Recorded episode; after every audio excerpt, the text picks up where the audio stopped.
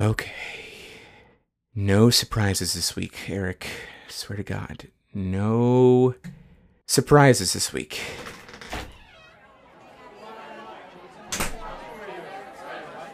Uh, What the hell is going on? Oh, hi.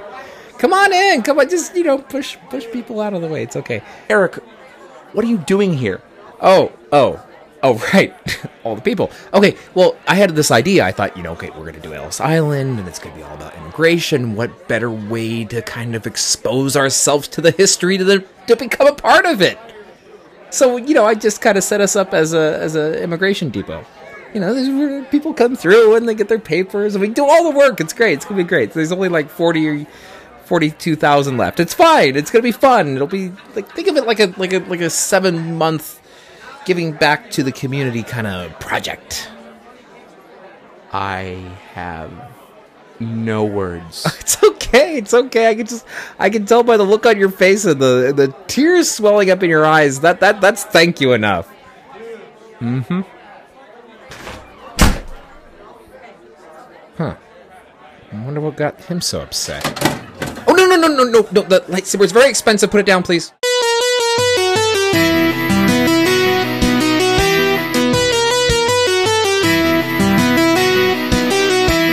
Welcome to Nerds on History. I'm Bryan Moriarty. And I am extremely tired.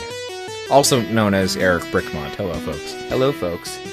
Um, you're wondering probably why our episode was so short last week. Well, we've decided that um, we're, we're we're trying to add a little more balance to our lives. Yeah, and and one way that we can do that is if we kind of double up our episodes in one recording session and then release them over the period of two weeks. It gives us a little extra time. It, it gives our incredibly hardworking editor Sean also some extra time because it takes a lot of effort to make us sound uh, good. Yeah, and c- considering that we've done usually longer recordings in the past, where we usually record anywhere from about an hour and a half to sometimes an hour and 40 minutes, and then release it as sometimes an hour 20, sometimes it's a a 55 minute episode, we thought, well, let's let's do a nice happy medium. Let's do a 45 minute episode, do about what would ultimately be about mm, an hour and 40 minutes of recording every week, and still have two decent length episodes that you guys get every single week. Yeah, and quite honestly, you know, we're listening to listener feedback at this point because we've gotten that suggestion many times that, you know, hey, our episodes are great, amazing content, but sometimes they can maybe run a little bit long, and it's nice to have something a little more easily digestible, maybe something that you can listen to a little more quickly. And I think our compromise is to kind of have maybe two episodes that are back to back to one another each week that have not, maybe not the same exact topic, but similar themes to them, right? So you Sure. can kind of continue along with that uh, with that whole ebb and flow of a little bit of a longer episode. Correct. And you kind of saw this a couple weeks ago when we did the telescope Mm-hmm. episodes. We did that was more of a it was an unspoken two parter. We didn't really advertise it as a two parter, but it was very much a two parter. Yeah, you might see the the end of those part one, part twos at this point because some episodes are going to be a little bit more similar to one another. So Right. they're going to have unique titles, but they'll be you know close in content. Yeah, we'll still do the part one, part twos every now and again, like we do uh, normally. But we're just trying to find kind of a an idea where we can have two similar topics that kind of flow into the next, but still can be self contained. Yeah. as their own episodes. I agree. So uh, we are continuing that this week. Yeah. Uh, last week we had talked about the Statue of Liberty, uh, of course, in lieu of July 4th, uh, or at least just on the tail end of July 4th. And we thought, well, what can be more American than the story of America? And really, the story of America is one that is founded in some other land where people come to us, right? Right. And if you talk about uh, the technicality of it all, right? We all are immigrants. We all came from somewhere else. Everybody, 100% of our, of our population. Yeah, we're not just talking about the United States either, really. If you want to get really macro for a moment, right, we're talking about the entire world population. You know, as, as, as best as archaeologists can pinpoint, we all came from, you know, the oldest human remains that are identifiable as, as really, you know, Homo sapiens. We go back even further when we're talking about hominids, right? Uh, but they're located in Africa. And that's that's where we started, folks. And we we've branched out and we've explored this globe and we've populated it. Yeah. Anyway, that that's beside the point. I think that when we're bringing it back to America, we're, we're talking about the foundation of this country as we know it today is based on on people coming from somewhere else and coming with maybe a common ideology and a common idea of what they want out of life. Maybe not necessarily the same religion, maybe not necessarily the same political beliefs or whatever they are, but the same hope. And that's what kind of brings us together. Um, of course, we also have to acknowledge those who have been here for many thousands of years before Europeans came to the Americas. Right, the indigenous populations that we associate who came over in the Bering Strait migration about 10 to 12,000 years ago. Yeah, exactly. So, you know, these folks um, they're they're very much a part of American history now, and we've all kind of merged together, and, and it hasn't been uh, the most peaceful merger, if you will. You know, it involved quite a bit of murder, in fact. uh, yeah. And uh, that's going to be the case whenever you have warring cultures. I mean, the Indian nations that were in America prior to European colonization were also warring with one another. Sure. It's unfortunately human nature is such that one group that's different from one another will try to kill the other one when it comes to then when they believe that the land is their land. But as we've learned, this land is your land and this land is my land. And land is land, is my opinion, really. Yeah, it's just it's land. We all live on it. I was Can we all trying to just make- share it and be nice I was to trying to make a pun to the song, of course. Oh, this land is my meant- land. Yes, exactly. Oh, and this land is your land. Right from the redwood forest to the New York Islands, which we're going to turn our focus to today. exactly. And in one particular island in New York, and that being Ellis Island. yeah, technically it's actually in New Jersey, but nevertheless. Well, technically, yes. Yes. But it's also officially part of, of New York. Yeah. Uh, there has been a lot of debate as to whether or not that island belongs to Jersey or New York. And the truth is, at one point, it, it's just, it's belonged to both. Yeah, currently it's under the jurisdiction of the state of New Jersey, but the uh, the harbor that goes through there, it does it, honestly, it really doesn't matter because it's one harbor authority that that ferries the tourists to Ellis Island from from Liberty Island. So uh, it's semantics, really, is what it comes down to. Right. And when we're talking about the current population in America, and we look at one third of the over 300 million people who live in America today.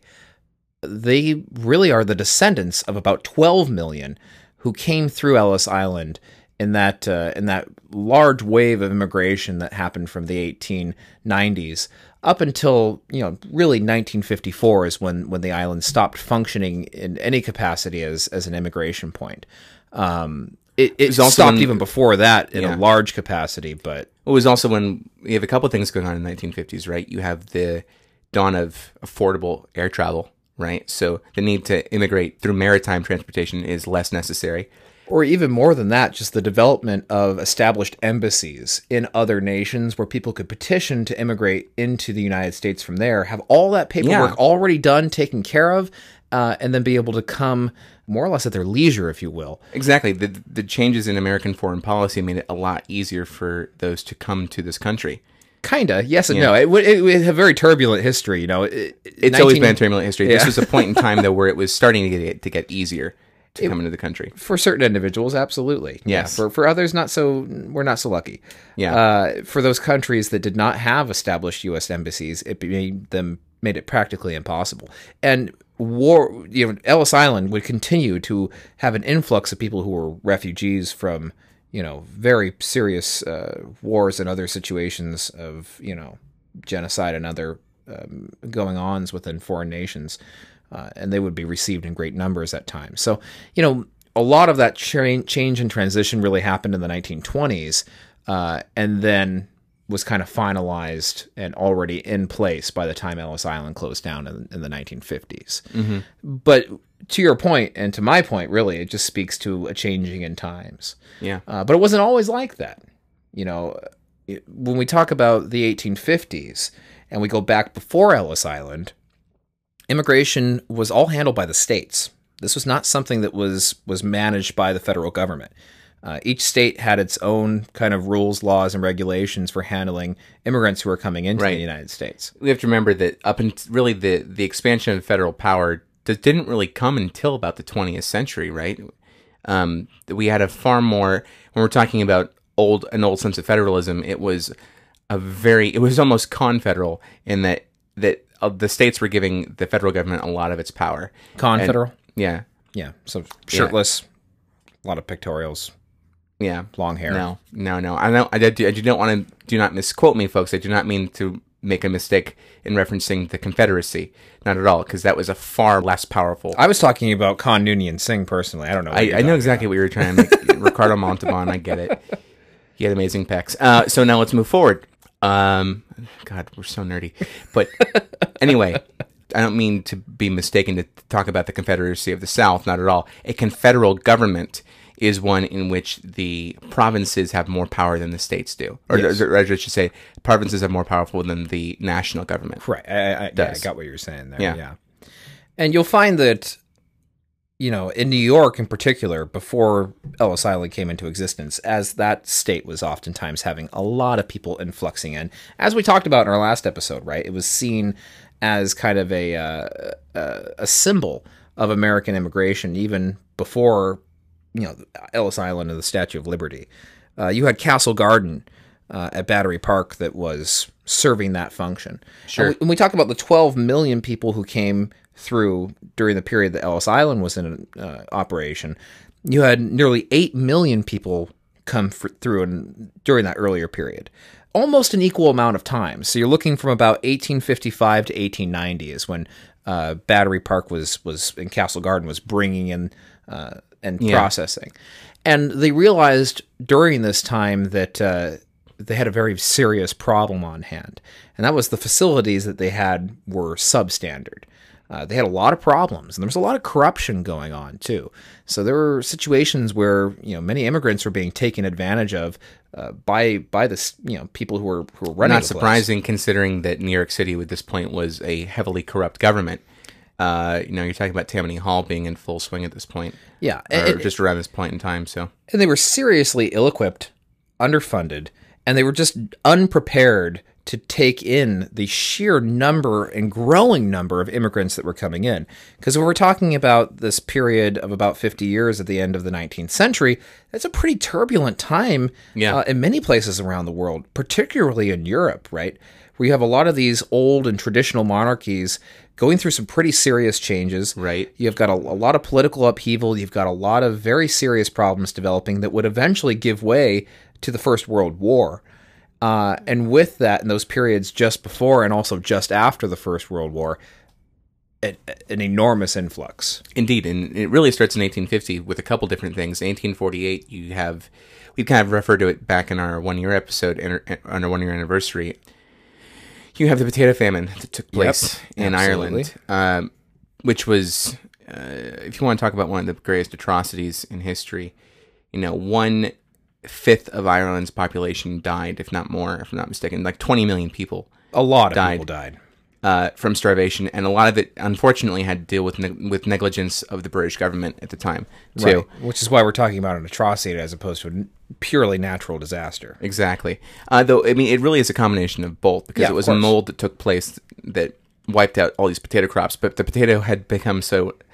But the potato in and of itself is such a nutritious food that it had worked its way very heavily into the Irish diet, and like like over half the diet was based out of potatoes. And if you can't grow Well, that, Imagine if the corn production in America were to decline, like we were talking about during our global warming episode. You, you would have a very similar situation in Yeah. America. I mean, unfortunately, you know, there are these stories you hear about green mouths. It's because uh, the Irish were so hungry and they were starving so bad they started eating grass, Yeah. which their body can't. The body, human body, cannot digest grass. That's why we have cows. no, I'm serious. Yeah. we eat cows because we cannot eat grass. They eat grass. We get the nutrients from the cows who eat the grass, uh, or we plant potatoes because the nutrients from the earth go there and we eat those. Right, because you can't eat soil. Exactly. Exactly. So um, you have a massive influx of Irish immigrants in the 1950s. You also have uh, influx, though not on the on the uh, East Coast more. You also have influx of Chinese immigrants as well. Sure. Though you do have a good portion coming through New York as well as San Francisco. Majority of them are going to come from northern and western Europe. So Correct. English, Irish, German, as well. Scandinavians, Germans. Uh, these were all folks, Italians, of course, who were who were flooding in, and they they very quickly realized, as I said, that they needed a new location, they needed new facilities, they needed staff that were trained, and they needed to have a plan. Is what they needed more than anything. Uh, they they needed to coordinate all of this to make sure that you know people weren't being taken advantage of.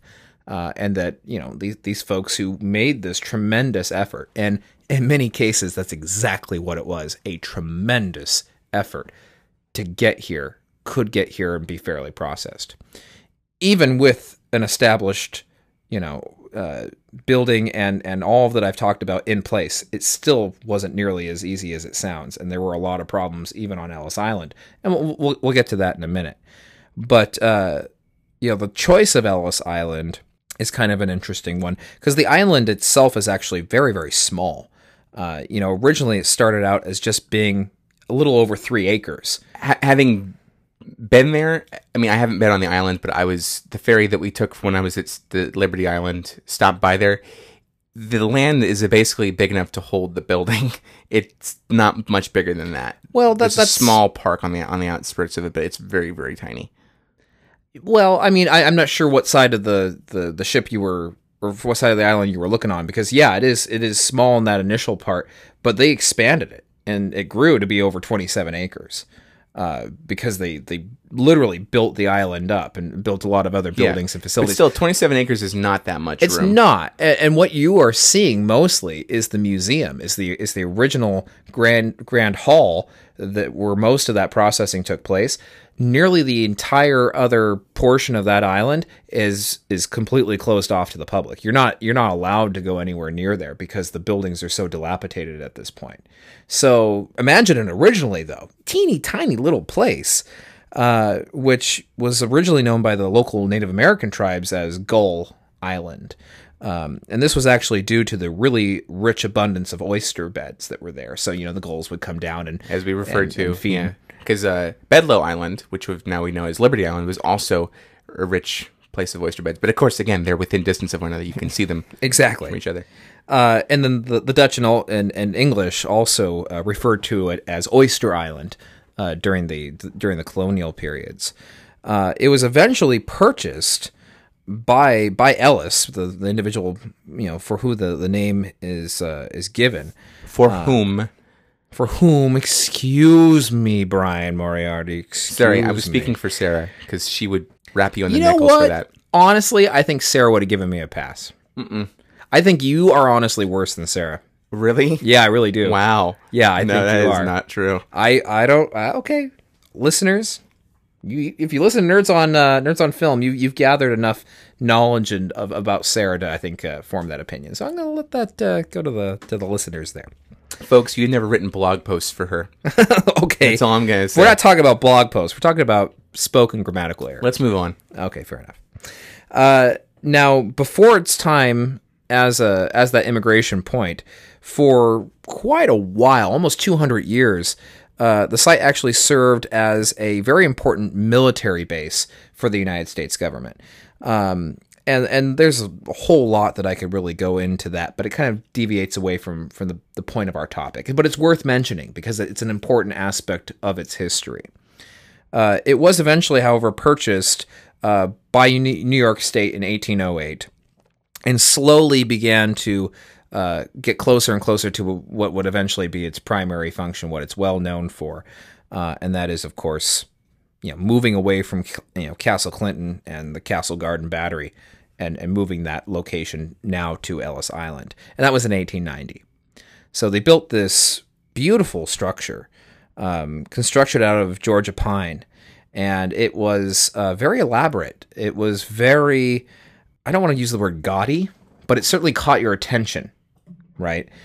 And when you're thinking about this time period and you're thinking about these iconic symbols of America, and you think about everything that these immigrants went through to get to America, it, it must have been a very powerful sight to come across, even in its an original form. Um, because this uh, this first building that was constructed burned down, uh, you know, not not too long later, unfortunately. Um, it, it caught fire in, in uh, excuse me 1897 on my birthday, actually, of June 14th. I had nothing to do with this. I swear, it is no omen at all. No one was killed, but the building went up in flames and went up very, very quickly. Nobody knows exactly how the fire started, um, but it's uh, it's very sad for a lot of reasons because you know not only did it delay uh, you know the further use of this great facility, which had proven that it could really handle a huge workload. Um, but it also meant the destruction of immigrant records going back to 1855 because everything that was over at Castle Garden had simply been you know moved and relocated over to Ellis Island, and when it went up in flames, all those records went up in flames along with it. Very sad. Very, very sad for those who are trying to trace their histories. Yeah, and you know there are certainly other records that have survived, um, but most of them were destroyed in the fire, and some were you know survive as copies, or some survive as actual documentations that families have held on to. So there is information from that time period, but much of that fifty-year span is gone. Very, very sad. Uh, they did rebuild, and they did reopen. And the new main building uh, reopened on December 17th, 1900. So, to begin that new century, uh, a whole new Ellis Island uh, was opened up. And that uh, very first day. Yeah, just in time for the last minute Christmas rush, I guess. exactly. Because that first day, they processed 2,251 wow. immigrants to America. And I, I want to kind of pause for a moment and talk a little bit about those people, about those individuals, and a little bit about their journey because it was so difficult for so many of those folks and so easy for some others. Yeah. At best, the the barge journey took a week at best to get from Europe to America. That's assuming again that there was decent weather at sea and that there were no other problems that occurred. Yeah, but you're assuming that is one straight trip from one port to the next. Agreed. Yeah. And that if you were on the last port leaving on that ship, you you might have kind of lucked out in that regard. And if you had good weather and it was smooth sailing, uh, you, you could have definitely made it in that time. For some folks it took nearly a month. You know, it was a long journey in some in some cases, and not every one journey was going to be exactly the same, right? Uh, and if you were wealthy, if you had chosen to take your wealth and bring it to a new country, you could do so by becoming a first or second class passenger. You know, you bought a ticket, you had a generally pretty nice cabin, you were able to go up on deck, walk around, get some fresh air. It probably was a pretty enjoyable voyage for you. On the other hand, there were third class passengers, Yeah. steerage passengers. I can't can't help I can't help but keep thinking of the movie Titanic when uh, I think about this because even though that's later, um, nevertheless, it's basically it's the same function you're referring to. Is a cruise ship that was used for both leisure as well as just basic Human know, trafficking. Exactly. yeah. because what they ended up doing is these uh you know these um steamship companies right big companies white star red star hamburg america uh, many others uh, took advantage of this situation they knew that they had a certain number of cabins and a certain number of seats that they could sell for first and second class. And they didn't oversell those. That would be bad to their image. What they didn't care about was how many people they could stuff below deck. Yeah. And we're talking about, again, best case scenario takes you a week to get there. Maybe you're leaving from one port to the other and you run into bad weather, takes you about two weeks to do it. Imagine being crammed in the bottom of a ship for two weeks with swells, you know, feet high, and you are literally packed in like sardines. You don't have any breathing room. You are most likely horribly seasick. You're vomiting. You're probably getting sick from anyone else who may have already had a pre existing condition when they boarded the ship. So, God knows what other ailments you may have been inflicted with. And you're not allowed to go up and see and breathe and be treated as a human being. You're, you're, you're cargo at that point. It's pretty disgusting. Yeah. And for a lot of families, that's how they made it here, folks. For a lot of your families, if you're an American listener, that's how you made it here.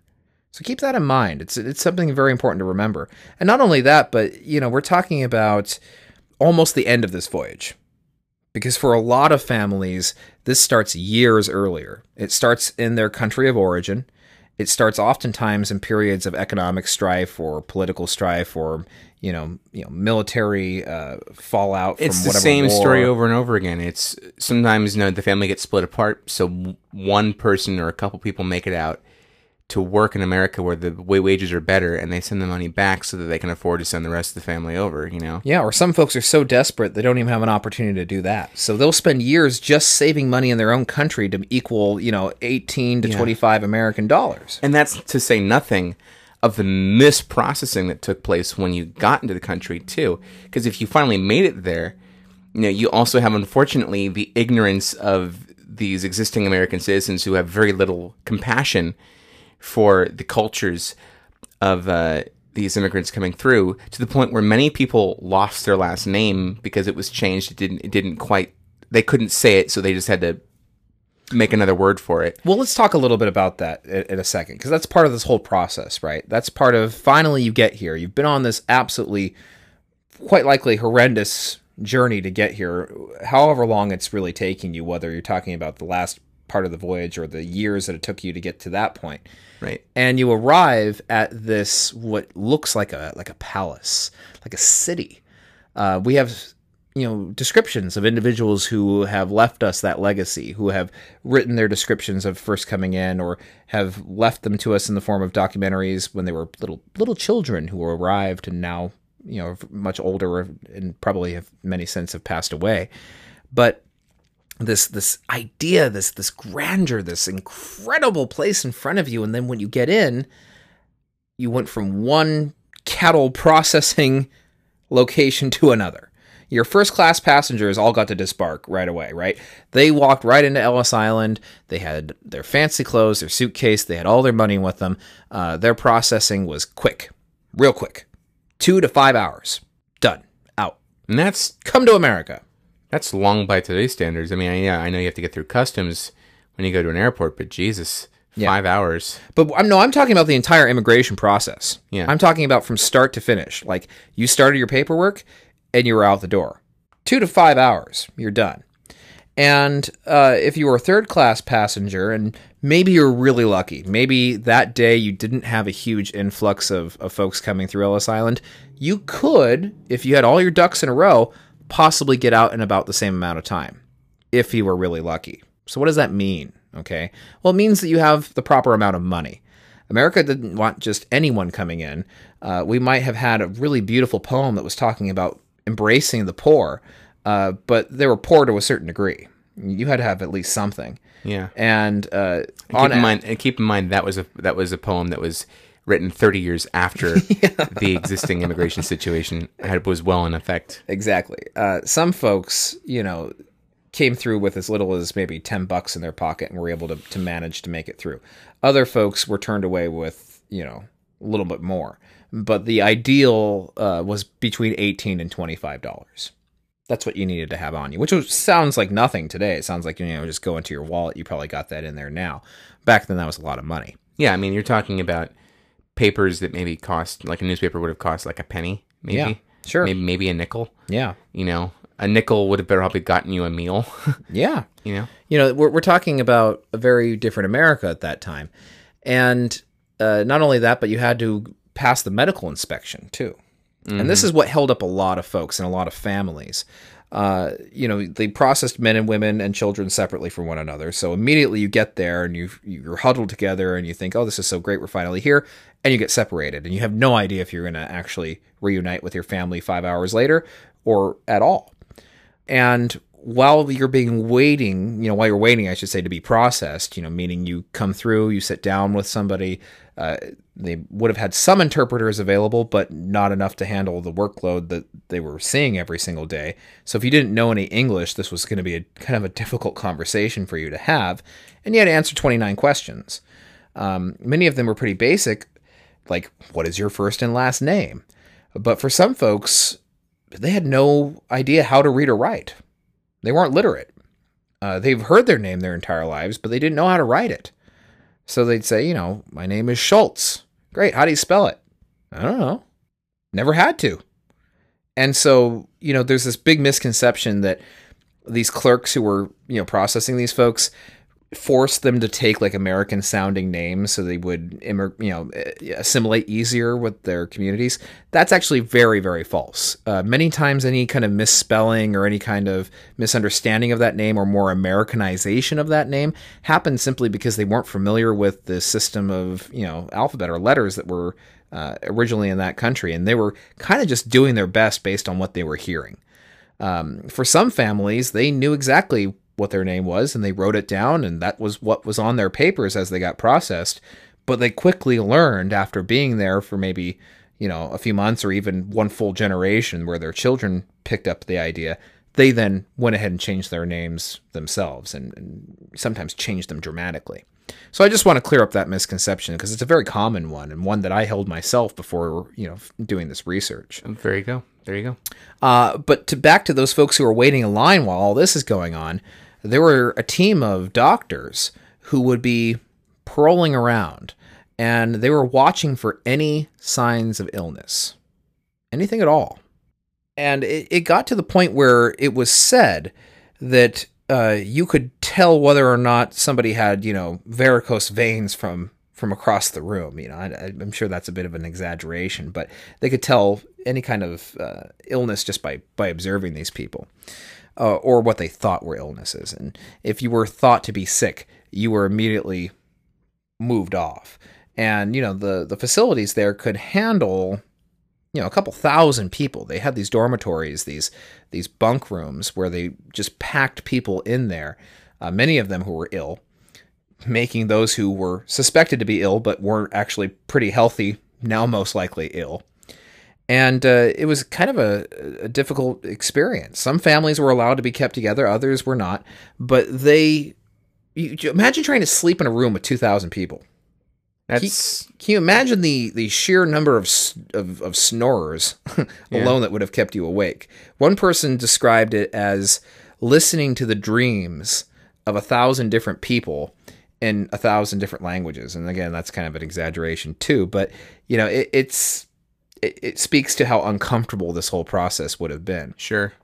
And, you know, sometimes this whole excuse of it was of the time kind of gets a little bit wearing because a lot of the doctors, the, their system for, you know, marking individuals as being ill was to literally mark them with chalk. They go around to people and put these different symbols on them to designate what sort of illness they suspected they might have.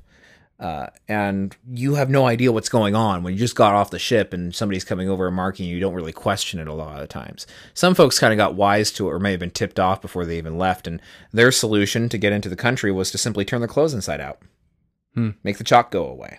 Uh, and they were fine. They came in and had lives and they were okay. Some folks weren't so lucky. About 2% of the 12 million people that you know came through were turned away. And almost always it was on the basis of illness. Occasionally, it was due to a previous com- criminal record, um, but more often than not, it was due to being sick. Hmm. And So they were deported back to the real country. yeah, many times they were separated from their families. The healthy members were processed and sent on, if they were lucky, just a few hours. Uh, and these folks who would be left behind, who were ill, you know, if they couldn't make them better in a sense, because they did have a hospital on the grounds, which also had so many problems. That could be a whole episode in of itself, and may need to be in the future. Um, but uh, many times they were simply sent back and deported, or if you didn't have enough money, they sent you back and you were deported. Some families pooled their, their money, realized that they couldn't bring everybody in, and many of the elderly chose to just go back and die. Wow. I know it's sad, and it, it's it's not a big surprise when it's sometimes referred to as this island of tears. Um, sometimes those can be understood as tears of joy, and I'm sure there were so many of those uh, for folks who finally did make it. But there were also tears of sadness, and we have to kind of balance that, right? We have to keep that in perspective uh, because it's important. It's important to remember Yeah. that. And in a way, that's why uh, Lazarus wrote her famous poem, the famous sonnet about liberty, right? Give us your poor, give us your hungry. Just not too poor and not too hungry. Exactly. those can go back. Uh, the other big issue was how were people dealing with those who were mentally ill or those who suffered from developmental delays? Because many times they were also sent back, and they were sent back without the support and family that kept them safe. Yeah. How horrid is that? And and never to know what happened to those people. You know, because many times once you, you get deported back and you yourself don't have full command over your life, you need somebody to assist you and make sure that you're safe. What happens to you? You get preyed on. You know, you end up becoming um, one of those victims. And some folks on their way back committed suicide uh, just because they they felt they never made it. They had really nothing and nowhere else to go, and so it was Right. easier for them to simply jump overboard. I mean, that's the one. If you want to look at one word that America symbolized to these immigrants, it was hope, Yeah. right? Like you said, there were so many different reasons that brought them to America from their homeland as it was. The big thing was that everyone wanted to start a new life. And the whole idea of getting turned away is, I mean, I guess if you'd never had a taste of what being in America was like, it's not as crushing. But when you have pretty much put all your eggs in one basket and this is it, you know, I can understand why the devastation that it could have on you, especially if you are a person who does have those special needs and may not be able to process that rejection uh, in a way that the average person can, you know? Yeah. And there was sometimes an opportunity, though. There were some of those folks who were initially turned away who could appeal and could actually stick around and make their case. And if they were able to do so, because they had to make it for themselves, they didn't really. There, there were eventually immigration lawyers that was introduced, but you know, for many of those first immigrants, they had to simply defend themselves. And some of them succeeded and were able to right that injustice and be able to enter the country. So Right. you know, I, I don't want to make I don't want to paint it like saying we, we sent you know so many of these people away. We didn't. We we actually processed a enormous amount of people and brought them into our country. Uh, but it is still important to remember those sad instances that that did exist. Yeah. Um, because they're a part of its history. You know, we can't ignore that. Uh, I will say that the the island itself went through a lot of changes as time went on. In the early part of the 20th century, for about 15 years, from 1900 to 1915, there was a lot of effort put into expanding this island. And you talk about those first three acres that it you know made it up. It eventually expanded to 27 and a half acres, and a lot of that was actually done with landfill. Uh, a lot of it was uh, from ship ballasts, and they used it to fill up that area and build on top from there. Uh, and they constructed all s- a wide variety of facilities, uh, including the hospital that I talked about, uh, dormitories, kitchens, uh, you know, all, all, all sorts of stuff.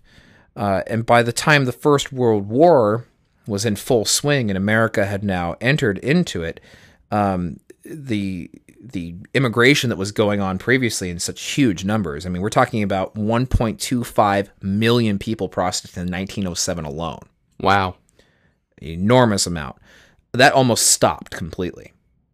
So really, between 18 or 1918 and, and 1919, there wasn't much going on in the way of, of processing immigrants. Instead, it was being used uh, to you know keep suspected alien enemies under you know lock and key.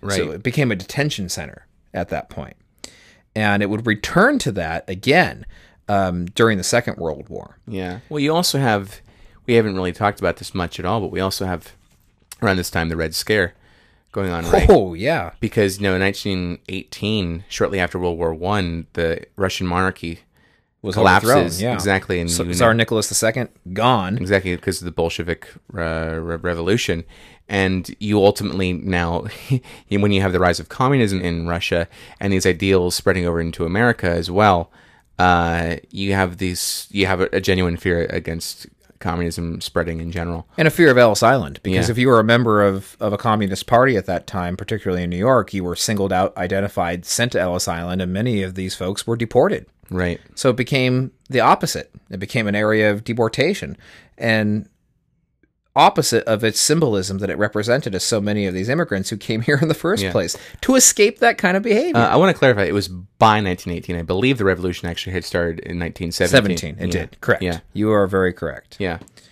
Um, but by 1920, it had reopened and immigration services were back in full force. Um, so, you know, it, it kind of goes through these up and down type periods, and that becomes more and more prevalent. Um, because by 1924, immigration in America had changed very dramatically. Uh, the Chinese Exclusion Act, the Alien Contract Labor Law. Uh, there was a lot of things going on, and unfortunately, we just we don't have time to talk about all Well, these important. in the, in the 1920s events. you have labor unions starting to begin like you have a lot of you know basically the afl-cio basically forming you know? Right. and uh, the idea of working conditions improving across the board whether you were a naturalized citizen or you were a, a foreign born citizen didn't matter. But i mean obviously those who were working uh, in these labor unions or in the for these these jobs would have probably come from a, a foreign background. And and while we don't have time to go in into great detail, it's very important, however, to mention the National Origins Act. Are you familiar with this? Only, only very, very vaguely. So here's the idea: they wanted to really, based on the on the the nineteen.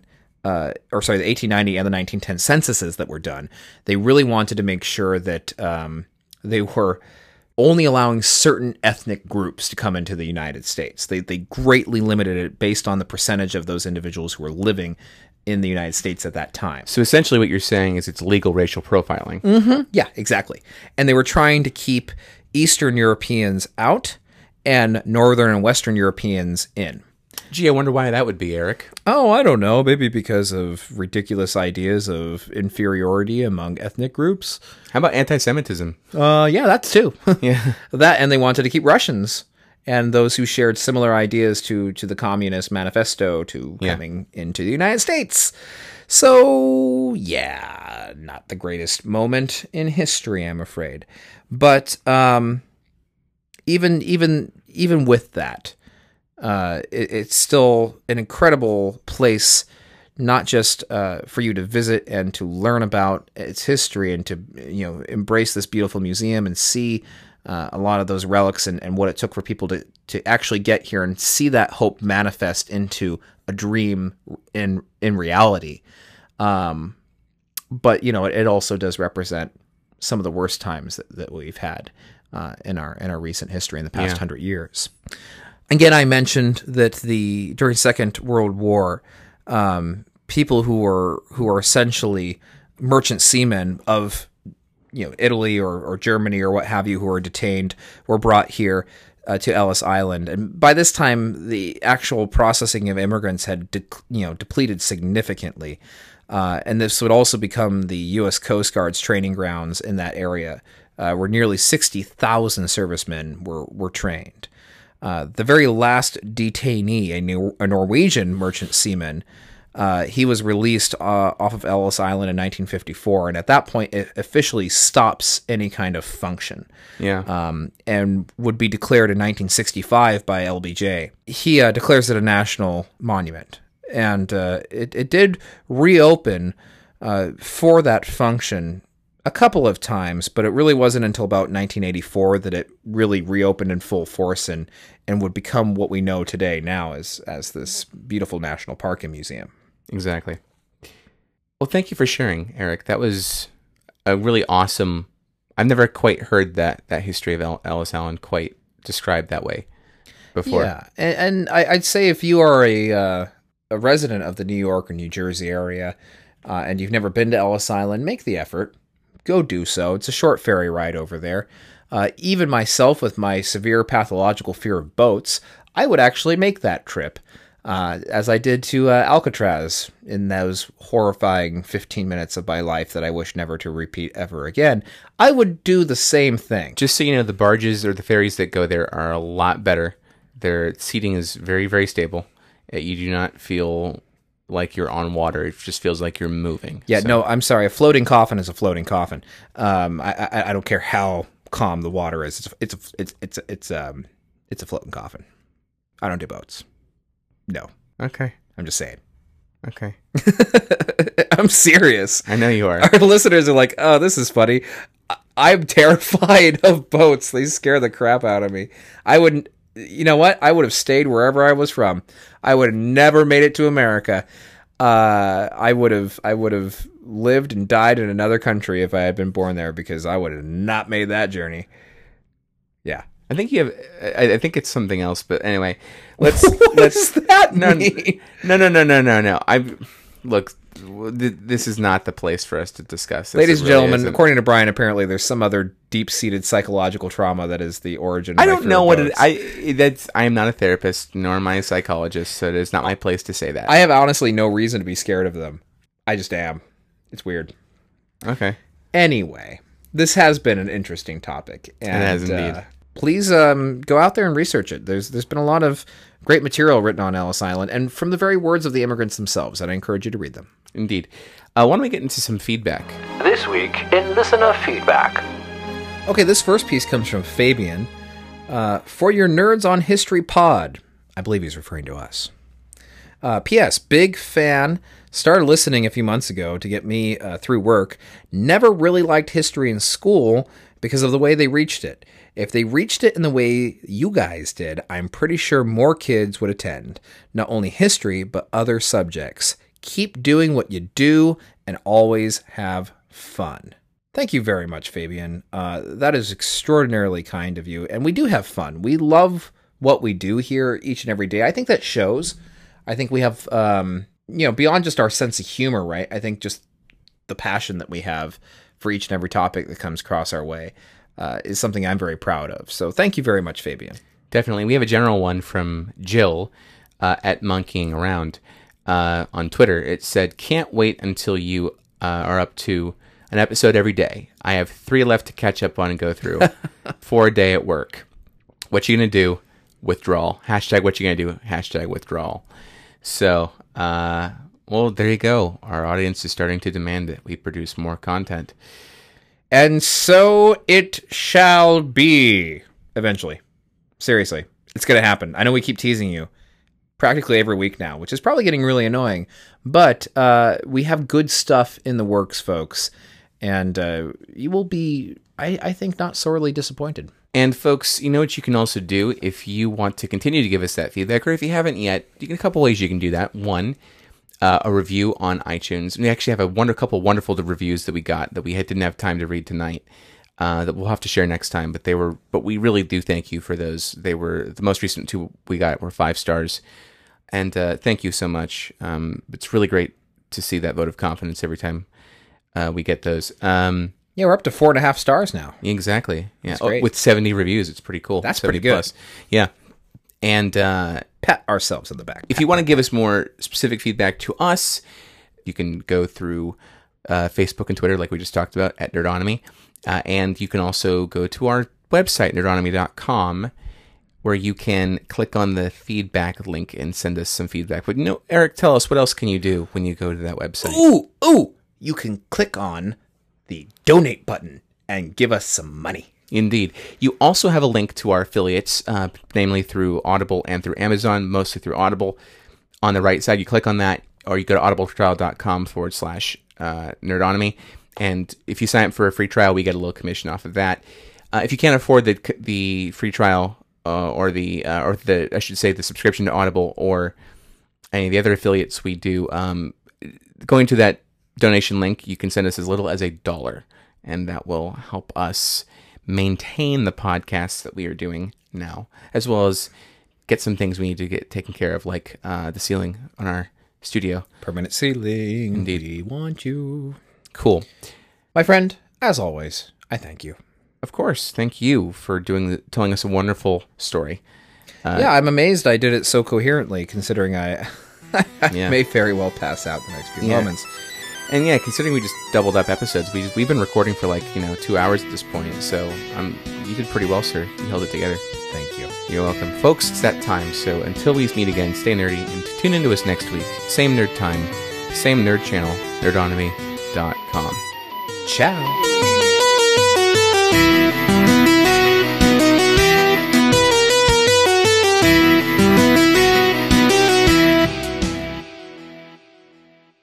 Okay, I'm just dreaming. I'm just dreaming.